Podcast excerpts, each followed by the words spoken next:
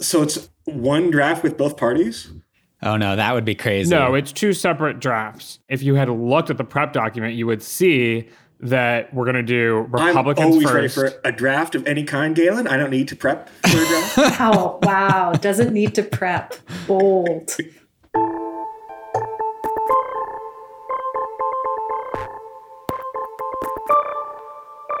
Hello and welcome to the 538 Politics Podcast. I'm Galen Druk. Today is a special day because we're going to hold our first ever 2024 presidential primary draft. In other words, we'll compete with each other to determine who is likeliest to win both parties' nominations in the next presidential election. Now, before you roll your eyes and groan, we haven't even gotten past the midterms yet. Why are we holding a presidential nominating draft? Let me remind you that the candidates who plan to vie for the presidency are already laying the groundwork for their runs. In fact, they have been for some time. They're fundraising, traveling the country, and crafting their identities and messages. By this time next year, numerous candidates will have made their bids official. And you can bet that party leadership is thinking about who will carry their party's torch in the next election. At the moment, majorities of Americans say they don't want either Trump or Biden to run in 2024.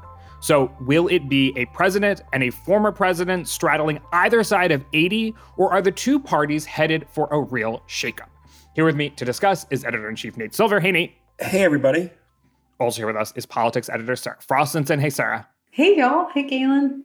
And elections analyst Nathaniel Rakich. Hey, Nathaniel. Hey, Galen. So, uh, how's everyone feeling? Do you feel it's too early to be doing a primary draft? I didn't ask for your input. I just told you that we were doing this. Or do you feel like we're on solid footing? This is about the time we should start thinking about these things. Galen, I am still burned out from the 2020 election, so how dare you? This is a personal affront to me. It's not too early, but I am really curious to see like the results of the 2022 midterms. There's a lot riding on the ballot there, I think, that will affect some of this. Okay, that's fair. That is totally fair and acceptable. Mr. Silver? I'm not just pro draft, I'm also strongly anti anti draft. the people who are too precious. I mean, who, first of all, God love you, Nate. God love you. who is president, A, is extremely important, and B, bears on all types of things that are going on in politics today. All this stuff in Florida might be different if Ron DeSantis weren't interested in becoming the Republican nominee in 2024, for example. And so, like, you can't discuss politics in a coherent and rational way without understanding that this is a big incentive for lots of different actors in the political space. Of course. Although I love that you're not just pro draft, you're anti anti draft, which I think you actually feel more strongly even that you're anti anti draft than maybe that you're pro draft because you're a, you're a counterpuncher. You got to, you know, you got to fight back. Doesn't that motivate all of us at the end of the day? We want competition, we want enemies, we want rivalries, right? That's human nature. Yeah, I don't know. Let's have a little therapy sesh at the top of this podcast. Do humans need enemies? Yes. I don't know. I guess that's maybe a philosophical question as well. This is one of the most basic truths of human nature. If people don't understand that, they haven't like lived on this planet. Hmm. Sarah and Rakich, do you agree? I mean, yeah, I think to Nate's point, pretty much all of history is people making enemies and trying to kill their enemies. So, yeah.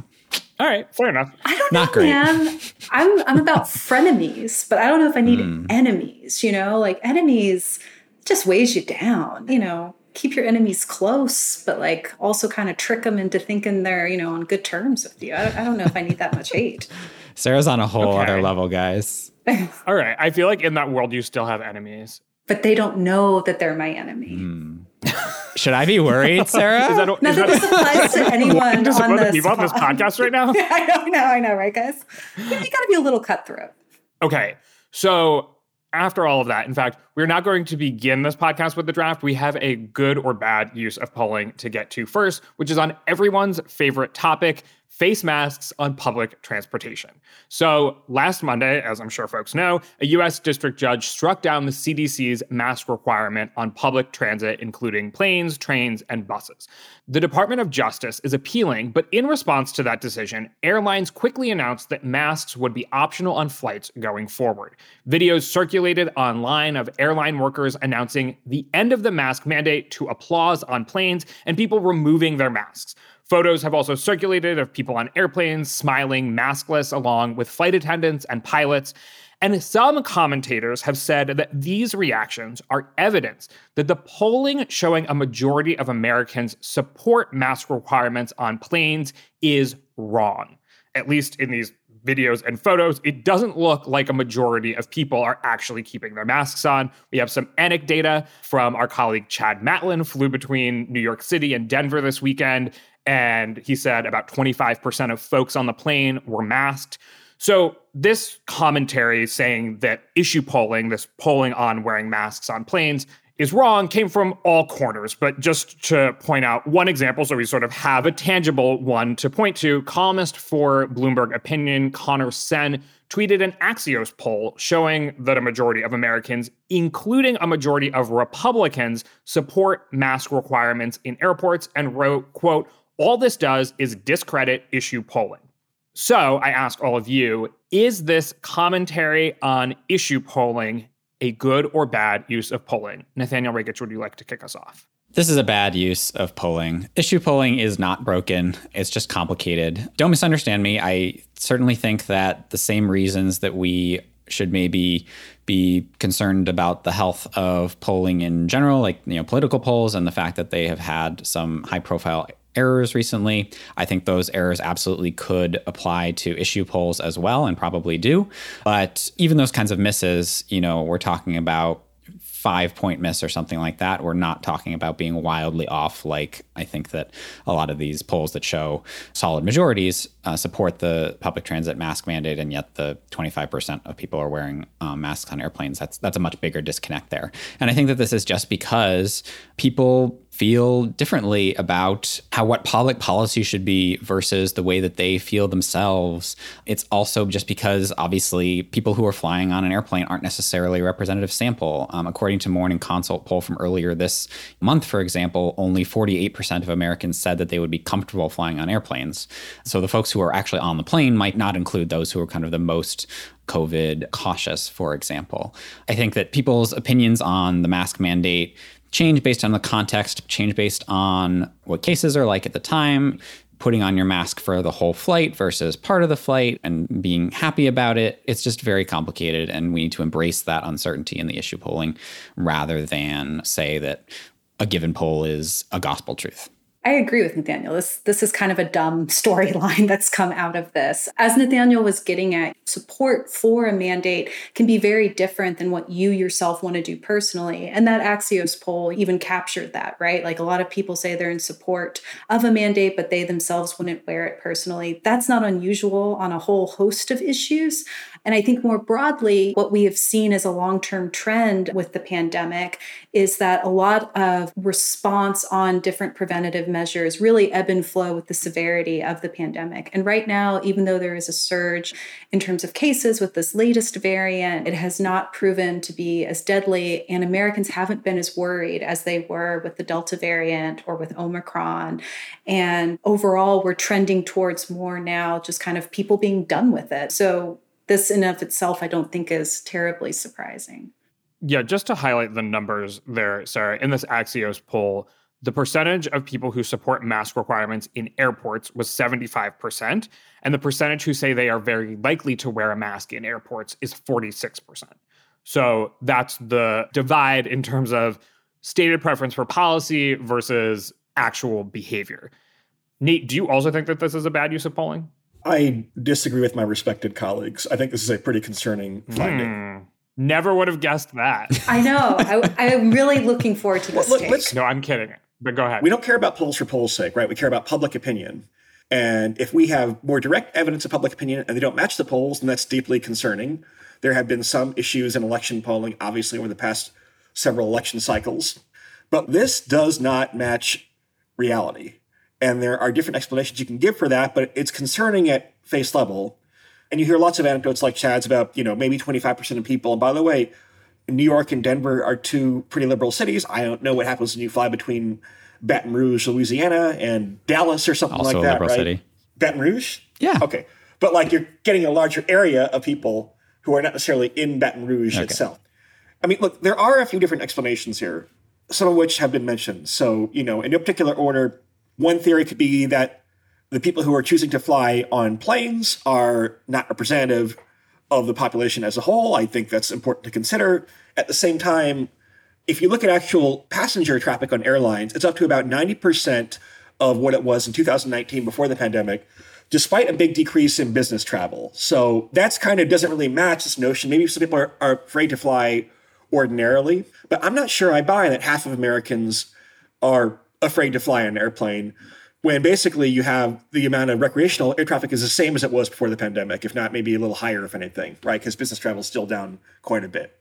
Another theory, more concerning for polls, is that polls are not capturing a representative sample. So maybe people who are more inclined to answer polls are more likely to stay at home, are more liberal in their attitudes in certain ways, are more COVID cautious. That's a big concern potentially. Number three, maybe people are not setting their true preferences. So if they see expressing COVID caution as desirable, then there might be response bias in that respect and kind of their true feelings are expressed more when they actually are on the plane and aren't wearing a mask. And then there is a chance that like people's preferences are correctly stated but complicated in different ways.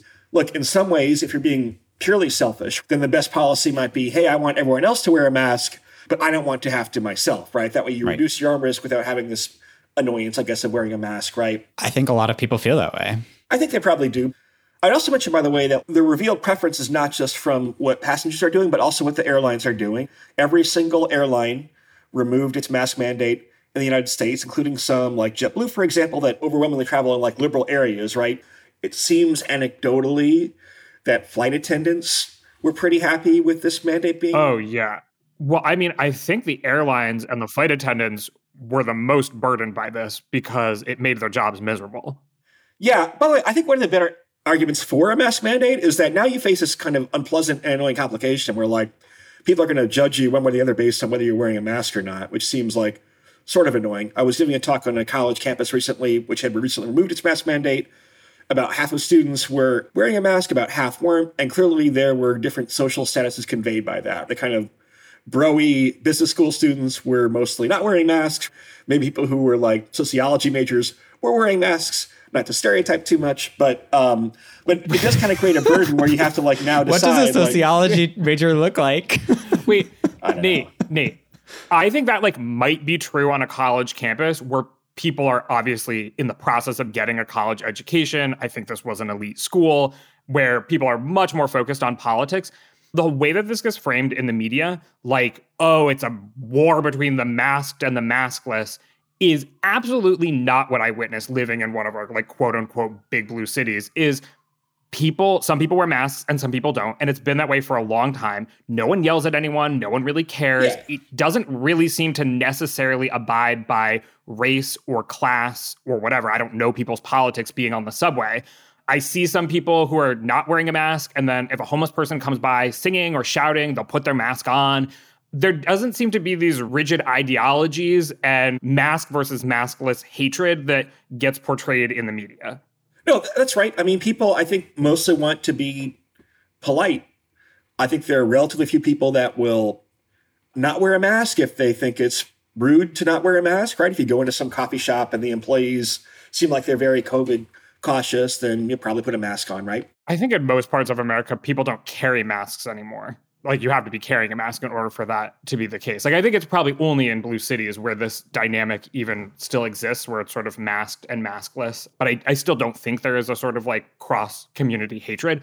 But we've gotten off topic a little bit. Do Sarah and Nathaniel, you agree?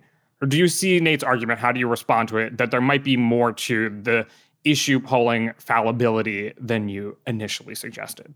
Again, I don't think it means that the issue polls are fallacious. I just think it means that they're complicated. So, like, I think from what I'm hearing from Nate is it seems like what he has an issue with are the polls, like specifically the poll wordings that ask, like, do you support a mask mandate on public transportation and that kind of being used as a proxy for people's attitudes about masks because i do think there's a difference between people if they were magically put in the White House and they were given the power to implement a mask mandate and whether they think that is a wise policy for the United States to follow versus what they feel their personal risk tolerance is when they're on a seven hour cross country flight and they're annoyed having to wear a mask in that context. And I think that the same person can have different answers to those two questions. And so, for instance, the two questions in the Axios poll we've been talking about I fully believe both of them, but it seems like Nate wants to zoom in on the question of do Americans themselves want to be forced to wear masks? And that is probably better reflected in the one that had the 46%. Yeah, and I'm struggling to come up with a good counterexample because I do find Nate's argument on this interesting. But it's just like this idea that Americans say that they support something and then their individual behavior is different. That to me is not unique to this kind of poll, right? This isn't the best example, but I'm thinking about most Americans say they love bipartisanship. But then, like, when you ask them, well, does that mean Democrats, you know, getting their way on something or Republicans getting on their way on something? Sure enough, there's like a partisan split on that where Democrats want their party to have done better and Republicans want their party to have done better. As I said, not the best example for this, but this idea that Americans say that they support something, but then when you drill into it further, it's like, ooh, actually not. I think that happens all the time. And I think part of that is something that's not like issue polling's broken. There's just social desirability bias. That is something that happens all of the time. It goes back to that idea of like, if you're not wearing a mask, but you go in a room and everyone else is masked, you'll probably put on the mask if you're carrying a mask. I also, I'm interested in how this changes. And also keep in mind, too, like it was a district court judge that did away with this ruling.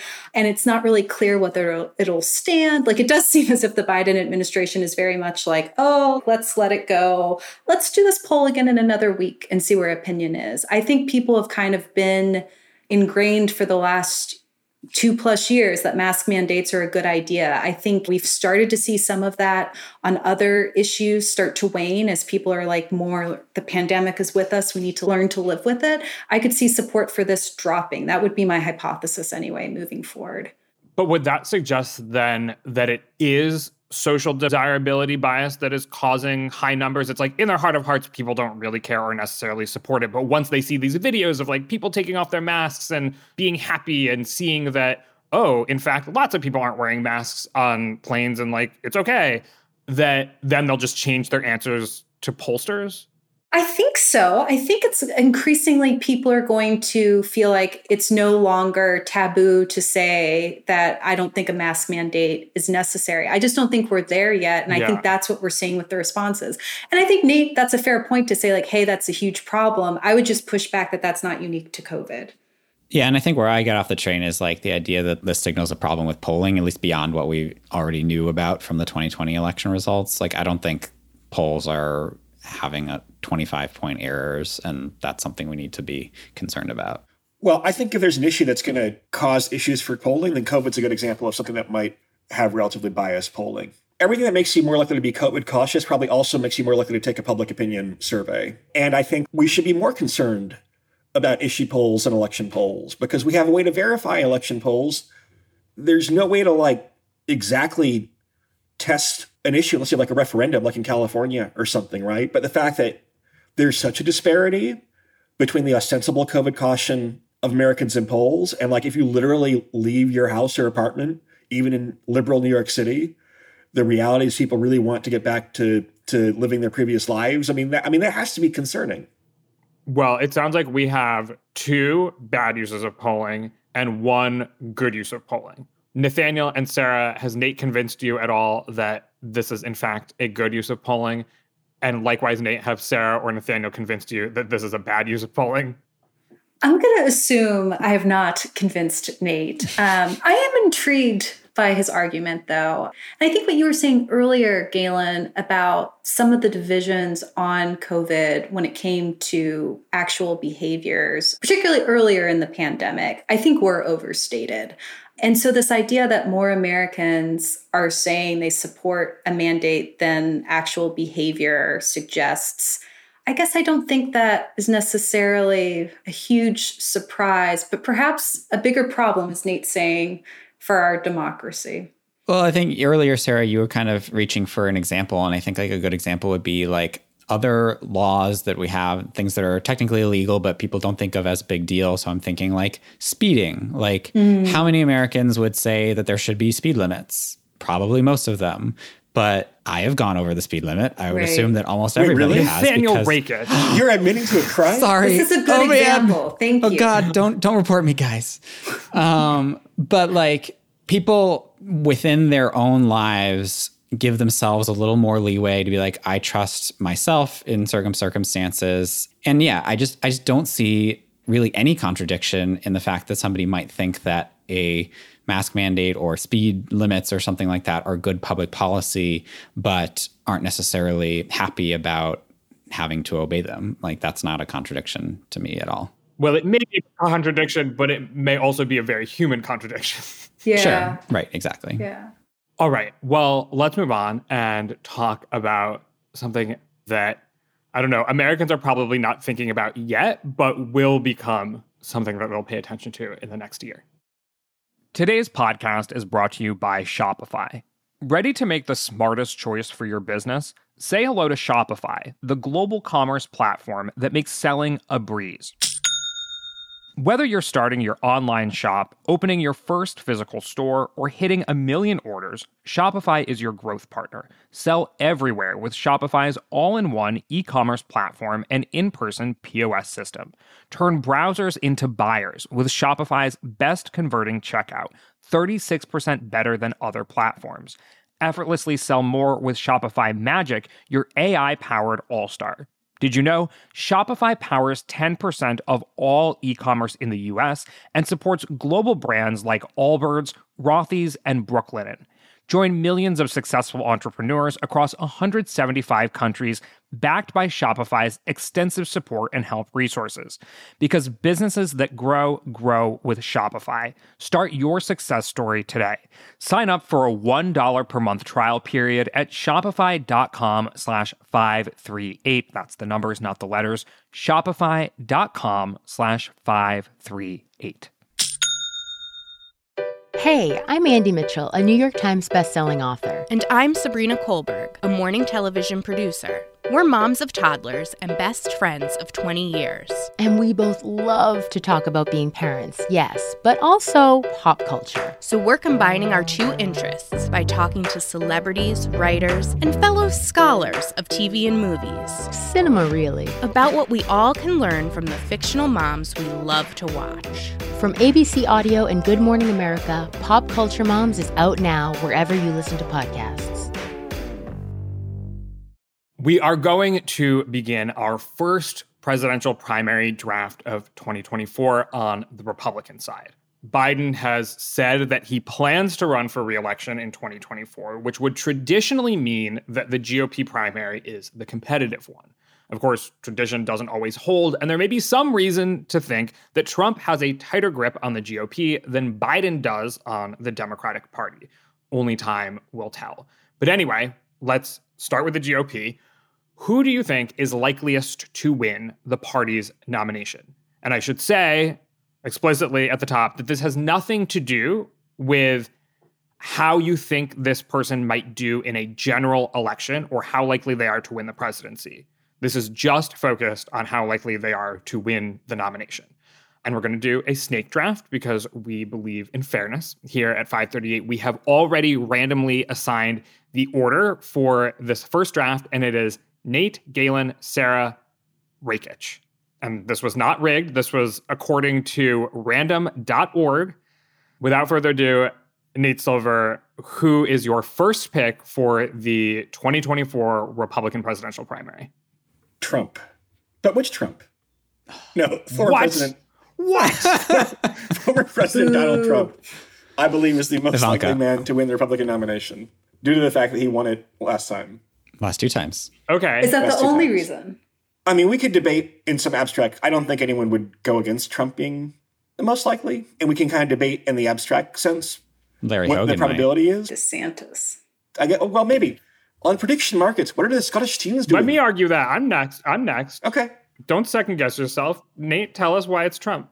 he is still a uh, popular figure within the party. Um, usually, when you lose an election, you become unpopular. No one wanted Hillary Clinton to win the 2020 Democratic nomination, for example. However, many of his voters believe, and apparently sincerely, that the election was rigged and stolen and that he didn't really lose. He's not president, so why that belief would make you electable, I'm not sure, right? Maybe you need someone who is capable of winning a rigged election if you're following that line of false logic. But he is still a very popular figure among Republicans, according to all the polling, and you can start to poke holes in his case. It seems like he is running. Someone is it Jonathan Bernstein, the political scientist, says like there's running for the nomination and running in the nomination. Right? He's running for 2024, meaning he's taking the correct steps if he wants to run in 2024. It's not yet clear whether he'll actually follow through or not. He is pretty old. I think we should be open about discussing the age of politicians and and the health problems that can cause. In an actuarial sense, it's All right, important. well,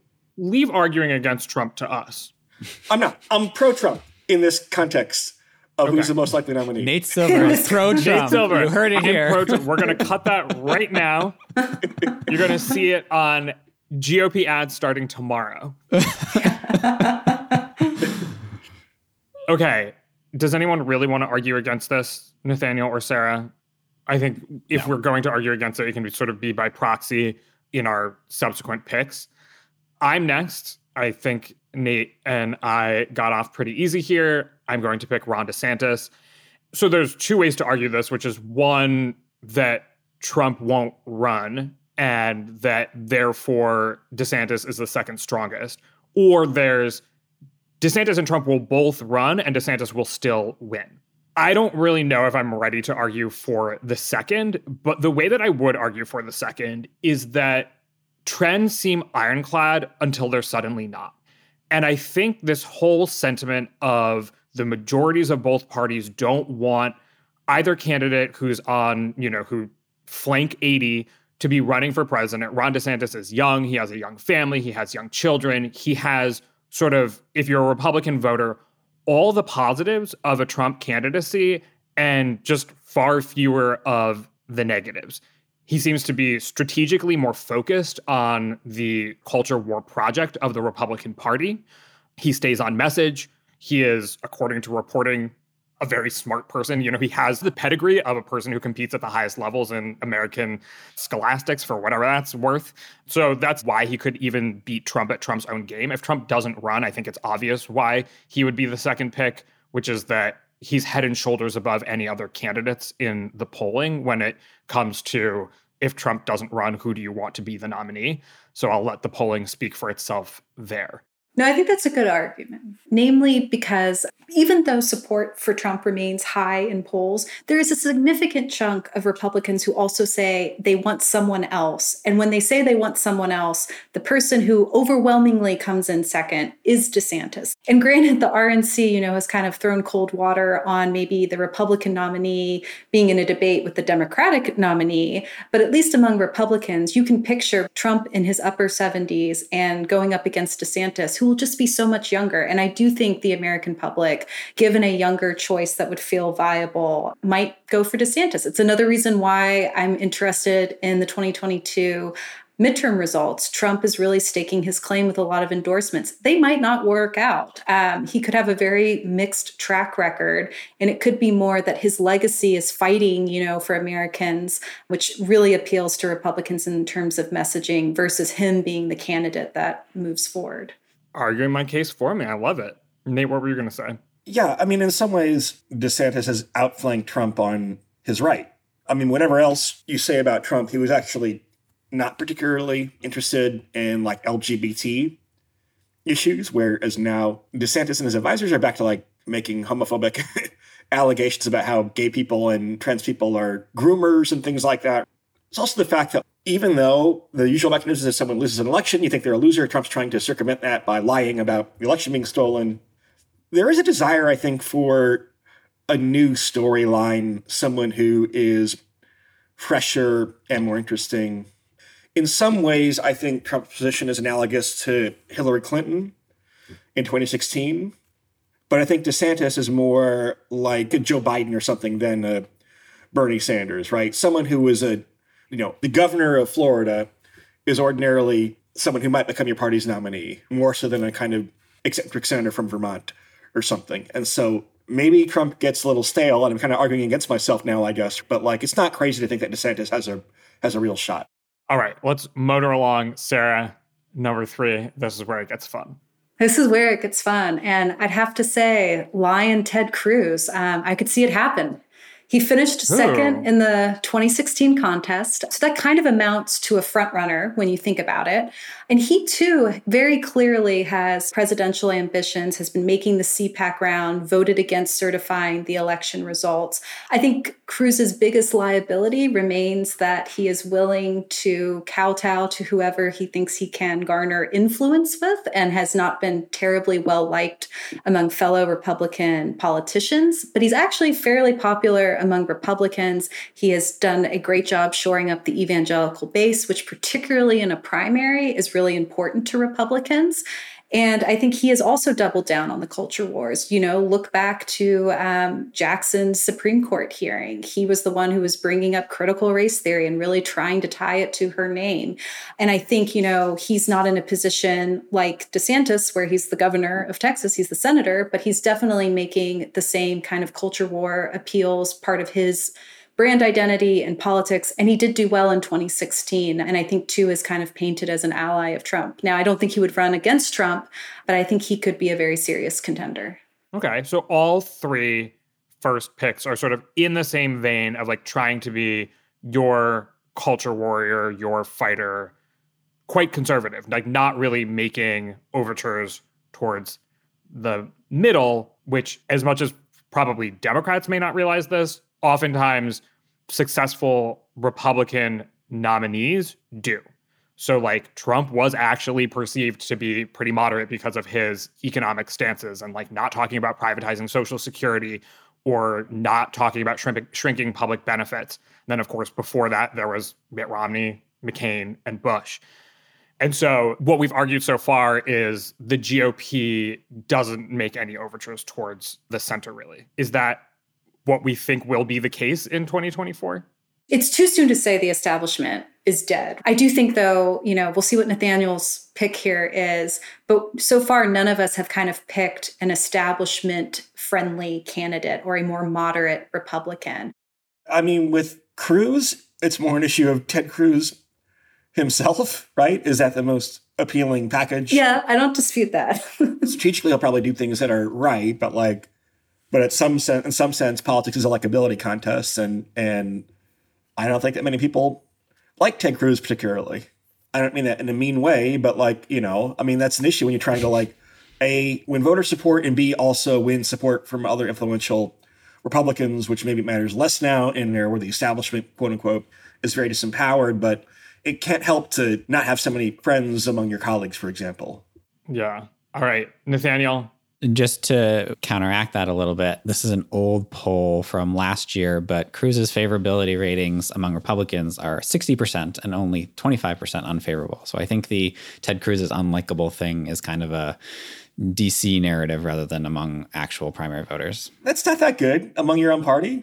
It's not great, but he's clearly popular. This is the same polling where everyone's wearing masks, by the way. Rakich.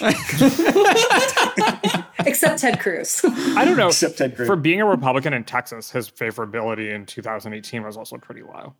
Not for nothing. But okay, Nathaniel, let's keep it rolling. You get two picks here. Snake draft. All right. Well, you're not going to like my next pick then because it relies on similar logic. So, with my first pick, I'm going to go with former Vice President Mike Pence. I think that he is. That is a wild card. The establishment right? rises. Yeah. Yeah, kind of. I mean, I think that people have been discounting him and his future in the party after he kind of broke with Trump on January 6th, obviously, and didn't fully embrace the big lie. But he was also Trump's vice president for four years, and a lot of Republicans have very fond memories of of that administration. Um, he still is seen favorably among the Republican rank and file. So, according to a Marquette University Law School poll from last month, he has a 64% favorable rating and a 21% unfavorable rating with Republicans, which, to Nate's point, could be better. But he's still, you know, it's not like the whole party sees him as a traitor um, the way that Trump does, for example. And then, obviously, you know, just the fact that he was the former vice president, has near universal name recognition.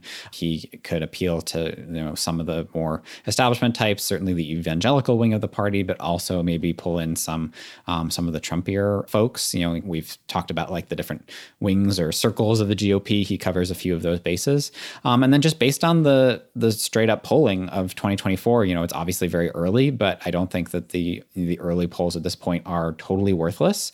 And DeSantis, I mean, Trump obviously is is way ahead, and that, but in polls without Trump, DeSantis is the clear frontrunner. But after that is Pence. So in a Harris poll conducted just a few days ago, Pence is at 20% in second place after DeSantis, and uh, the next person isn't until 8%, and that's Ted Cruz. So I think if he decides he wants to run, would be kind of one of the main contenders. Probably is going to be Trump or DeSantis. Let's be clear. But if in case they implode or don't run, I think Pence is well positioned. Number four pick, I don't, I don't hate it. I'm not going to argue against it. For the sake of time, though, let's let you dive right into your number five pick. Okay, so I'll do the fun pick. Tucker Carlson. This is a hat tip to our colleague Geoffrey Skelley, who made this pick in our Slack chat draft of this um, a few months ago. And I thought it was pretty astute and outside the box. He is somebody, again, with universal name recognition. He has a you know popular television show on Fox News. A lot of people would, I think, you know, walk over coals for him. So if he decides he wants it, and I'm not sure that he would, but uh, I think he would be able to make a kind of Trump esque splash in the field, kind of similar to the way that, that Trump did in 2016. And I think that Carlson could do that in 2024. Good pick. He was in my middle finger tier. Mm. I don't know. I think that people oftentimes overrate the sway and seductiveness of cable news and cable news personalities, right? Like on a good night, Tucker Carlson's audience is 3 million people. That's a lot for a cable news show, but it's not like I think saying people would walk over coals for Tucker Carlson is like 5% of the Republican Party would walk over coals for Tucker Carlson. You should see how many people vote in primaries, Galen. Turnout Not is not many. high. I know, I know. But like, it's going to be a blockbuster presidential primary. Who knows? But like, if we're still in the situation where like there's a war and there's inflation and whatever, maybe people want a little bit more of like a real deal politician instead of that guy who's always causing dust ups on Twitter or whatever. I don't know. But like, I've been wrong before about that. So You're not alone, Galen. If it's going to be a celebrity candidate, I think that's a good pick. who are other Republican celebrities who have like broader appeal that aren't cable news personalities? I don't think he would run, but Peter Thiel would be interesting. Oh, wow. Hmm. I think he's more interested in, you know, backing candidates and having influence in the background versus being on the front stage. And I, I don't know Elon Musk's political affiliation, but that could be an interesting presidential run as well. Yeah, those were two good ones, Sarah. Neither Peter Thiel nor Elon Musk were born in the U.S., so they're not eligible. Ah, there we go. Damn it. womp. Okay, Sarah, you are next. I'm still in my tier one. I would say um, former Secretary of State Mike Pompeo. He was a Trump loyalist. Pick? Oh. No, I'm kidding. I'm kidding. I'm kidding. we we used to have a culture of saying that every pick was a bad pick, and I realized that I no one had done that yet. So I just I had to I had to sort of I appreciate make it. that ode to our 2020 culture. Yeah. So Mike Pompeo, right? He's clearly getting in shape, ready to hit the trails. He visited Iowa, I believe, earlier this year. And I think has a lot of credentials he can point to in terms of loyalty to former President Trump, has a lot of governing experience as well, in case, you know, like the Tucker Carlson version of the party is very light on that front. I think he, at least as far as charisma goes, has a little bit more than, say, you know, Senator Josh Hawley or um, Tom Cotton. I was blanking on his name because he's just not very charismatic. Even though I think both cut very uh, convincing profiles, I think someone like Pompeo could be formidable. Anyone want to argue against that? I mean, I think now we're getting into the just kind of generic Republican tier, and he's definitely one of them. I don't see why he would stand out. you know, in a recent Harvard Harris poll, Mike Pompeo is at 3%. It's kind of like Trump has to not run and then something really weird has to happen in the primary, which would make being former Secretary of State maybe his most important attribute in some way. I don't know. Like there's a war in the Middle East. I, you know, Yeah. I mean, 3% though, you know, I mean, that's kind of where Klobuchar, Buttigieg first started um, in the Democratic primary. Granted, they didn't win the Oh, yes. nomination. President Amy Klobuchar. I know, but look, I'm just saying there could be a Pompeo surge, you know, you never know. I'm going to pick someone who I don't think would commonly be placed at number seven, but I am going to go with Senator Marsha Blackburn because, at the very least, I think she is a prime candidate for a VP pick. If Republican voters are focused on electability and understand that they've done quite poorly with women voters in recent elections, they might choose to play the identity card and choose a woman who has a lot of the appeal of Trump or Ron DeSantis, but also sort of creates that cross pressure with her identity. A little bit of background about Marsha Blackburn. She used to be in Congress. She's now a senator from Tennessee. As a member of Congress, she went by Congressman Marsha Blackburn as proof of her conservative bona fides. She did not like the term Congresswoman she announced her candidacy back in 2018, basically saying, I'm a rock ribbed Republican. I pack a pistol in my purse. I'm used to the culture wars. I will be your fighter. She talks about abortion a lot. She talks about immigration just as harshly as some of her other competitors in this field. I think that at the very least, I could see in a competitive Republican primary a couple news cycles where she is close to the top of the pack or leading, and her possibility as a VP pick is bantied about throughout. So that is why I am choosing Marsha Blackburn. Feel free to slay me. Interesting. It's kind of a hipster ass pick. I hip- okay. Yeah. Is that a compliment? No, You got to back that up with something. Why is that a hipster ass pick? because there's a much more obvious name I'm going to take from you, which is a much better pick. No, like if you actually wrong, have money Nate. on the line, you'd much No. prefer my candidate. no, it, Haley it- is, is it not going to. Haley? No, It's Nikki Nate Haley. loves the Nikki Haley pick. Is Nikki it Haley. really Nikki Haley? It 100% is. yes, she is the He, this was Nate's first pick in the in the Slack chat too. In the prediction market. She is the third most likely nominee after Trump and DeSantis. So there's huge amounts of value here. Listen, she has a very accomplished resume. If you talk about the notion of like identity politics, then she's someone who, I mean, maybe we're kind of circling around this. I do think there's something to like Republicans who think they can like prove how not racist or sexist they are by kind of nominating a woman who's a person of color. She's recognizable. You know, again, it's not so easy to totally build a brand up in two and a half years, which is kind of the time remaining right now, right? She is a well known name.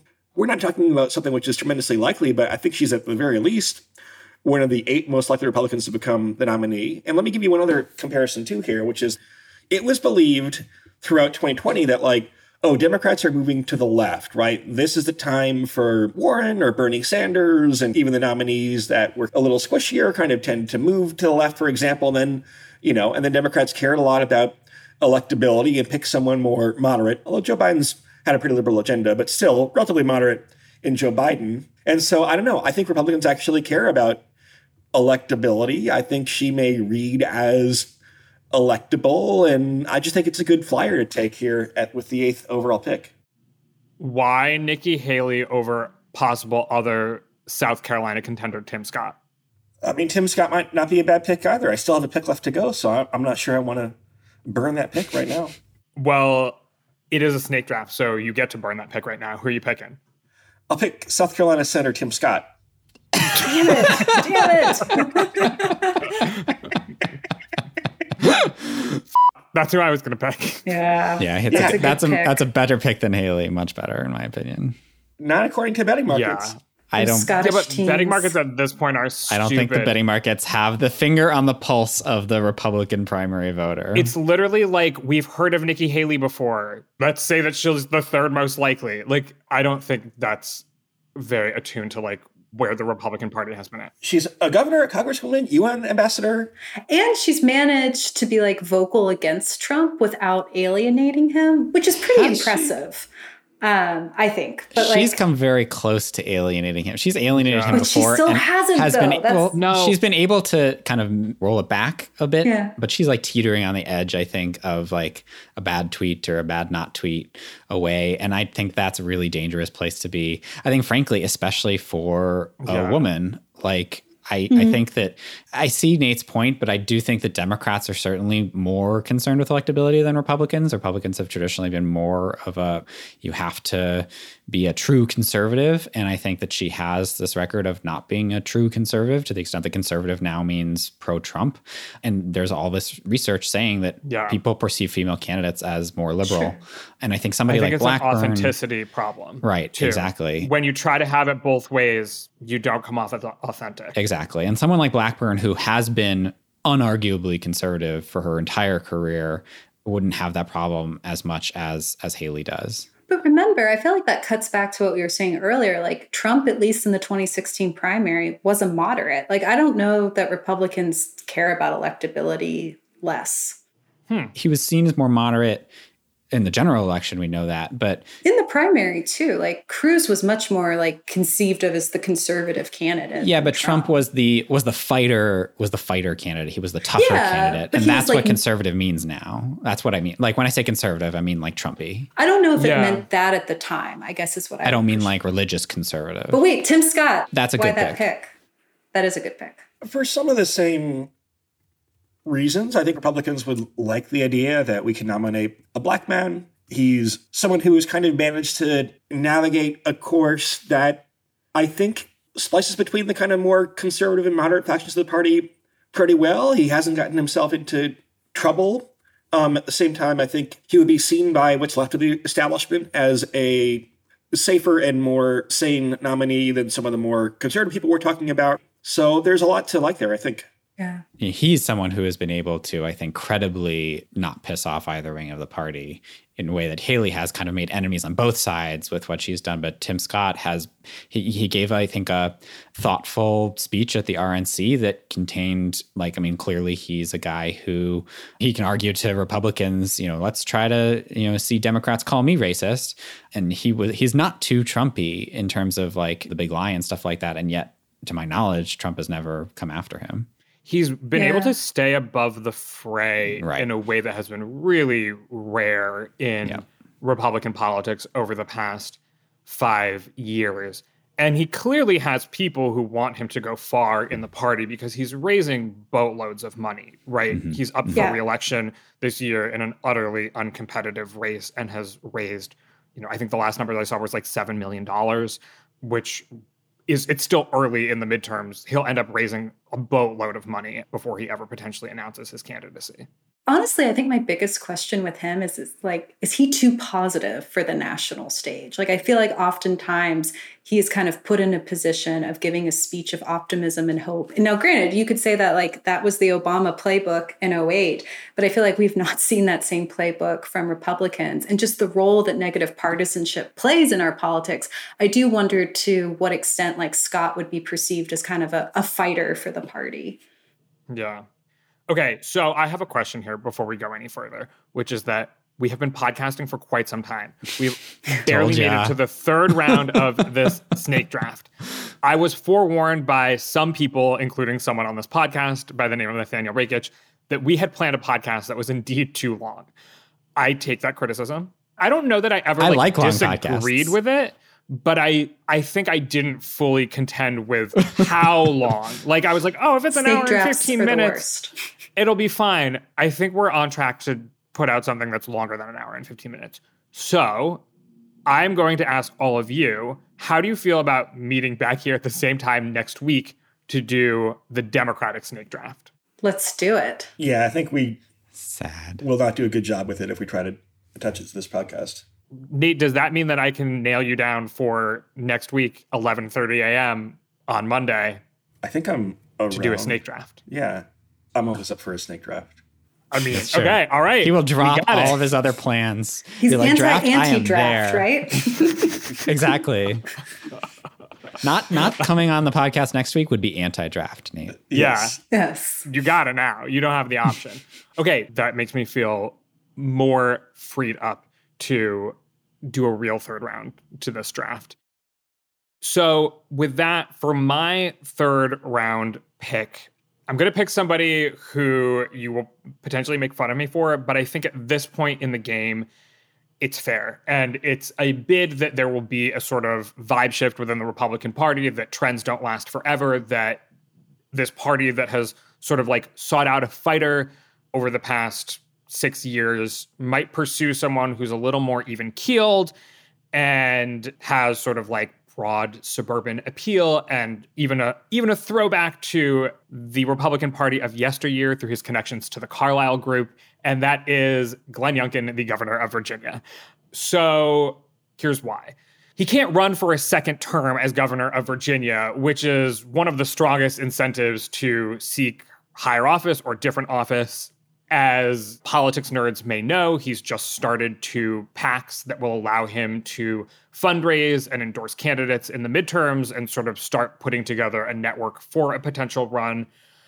I think in this vibe shift Republican Party that we're talking about, electability is sort of put on the forefront. What Democrats have had to offer is so bad that we need someone who can just win. And maybe in this, say there isn't a competitive Democratic primary in the first two states, which the Republican Party has already confirmed they're going to keep their calendar. The first two states, there are a good number of independents who may end up voting in Republican primaries if the Democratic primary isn't competitive. And I could see someone like Glenn Youngkin at least doing well in New Hampshire. I'm not exactly sure about Iowa, but he's sort of in the mold of New Hampshire's governor to begin with, Chris Sununu. And I mean, his best argument is that he won in a state that Biden won by 10 points. And if you want to exile the Democrats from power in Washington, do it with somebody whose election record is tried and true. I feel like sweater vests are very New Hampshire. And that's something that's a very Youngkin trademark. No, I think something about like these last two picks for the people that project more optimism. I mean, I think this is a potential differentiator from Democrats, and this is probably a longer rant. I do think there is something to the notion that like progressives kind of want you to feel bad about yourself for lots of reasons in different ways, and kind of maybe there is an opening there for optimism to differentiate from that. Yeah. Mm, ask Cory Booker. He ran on happiness, guys. Did not do well. True. I was surprised. Well, that's because he's a Democrat, and Democrats like to be miserable, but Republicans like to be happy. and so, this is literally this is literally shows up in polls. This literally shows up in polls that Republicans say they're happier than Democrats. Just like personal happiness, though, right? Yes, but the whole brand of like, there's so much wrong with the country that like being happy and optimistic and not talking about all that's wrong with the country is sort of like contrary to that progressive ethos of like, we need mm. to highlight all of the injustices let's talk mm-hmm. about them a lot and talk about how we're going to solve them, which may be the optimistic part of that. But the first piece of the equation is that you have to talk about all of the injustices. And in doing so, you may not sound like all that happy of a warrior. Yeah. So I hear that. I, you know, I, I get that. All right. We are back to you, Sarah. We'll recap our lineups once you and Nathaniel go. So, still a tier one pick that no one uh, went for. I would say Florida Senator Rick Scott clearly has presidential ambitions. You know, the Republican Party didn't put out a platform, so Scott decided to put out his own, much to the ire of Mitch McConnell. So, I think he has similar problems to Cruz in the sense that he might not have that many friends um, who are other Republican lawmakers. But he did well in his Senate race in Florida, winning that. And in 2014, when he was uh, running for governor, then, and it was kind of an unexpected success. He's personally very wealthy. He's definitely a small c conservative, an ally of Trump. I think he could be an, an interesting pick. Yeah, I have stopped underestimating Rick Scott after he won three closely contested races in Florida, at least two of which I did not think he was going to win. But the thing that has given me pause about him is that his platform that he released kind of hasn't gone over well with Republicans. Like Mitch McConnell and people are apparently kind of pissed at him because some of the stuff in there is is kind of out there and, and easy for Democrats to attack. So maybe that tells me that he doesn't have, I guess, yeah, that's the, the Ted Cruz problem, that he doesn't have a lot of institutional support. But I think overall, people should underestimate him at their own peril. Yeah, honestly, my biggest question around someone like McConnell is is his heyday over? Like there's no question that he has a huge grip on the party, not disputing that. But he's also I feel like in the twilight of his career and depending on who, you know, Republicans end up nominating in some of these Senate races, how they actually do in the general election. I think there could be some of that same shift we've seen in the House, where it's been much more conservative, pro Trump, happening in the Senate. And someone like McConnell, does it really matter that Scott upset him? Maybe less so. I think now it still matters somewhat, but I'm intrigued to see how that plays out here in 2022. All right, Nathaniel, close us out. I'd just like to put on the record that having an odd number of rounds in a snake draft is blatantly unfair. So, having issued that objection, uh, my That's final kind of pick, negative message to run on, Nathaniel. We're all about optimism here. Yeah, so apparently I would do really well in the Democratic primary. Um, uh, my pick is going to be Texas Governor Greg Abbott. I think he is a poor man's Ron DeSantis. He has not gotten the same national name recognition and, and polling support that DeSantis has, but he's done a lot of the same things. He's really leaned hard into you know the culture war, and he's helped pass some very conservative bills in Texas on abortion, on voting rights. I think he clearly has a strong story to tell if he runs for president, and uh, he also is a monster fundraiser. Um, he's raised millions and millions. I think something like forty million dollars for his gubernatorial run. Uh, He can't use that for president, but it shows that he kind of has the Rolodex to to raise a lot of money. I guess I don't hate that. He has managed the Chamber of Commerce Republican to Trump Republican straddling better than someone like Nikki Haley, I think. So I'll give him that. At this point, three rounds in, not a bad pick. Anyone have any critiques to make? No, it's not. It's not crazy at all. Good value selection. Yeah. All right, we have reached the end of our first Republican 2024 presidential nominee draft. Unfortunately, we're not going to make it to the Democrats this episode. As you've all heard, we will make it to the Democrats next week. So, something to look forward to, a cliffhanger to keep you coming back to. But the final thing we have to do here before we close out is to rate our drafts. So, Nate, you have drafted former President Trump, Nikki Haley, and Tim Scott to your 2024 team.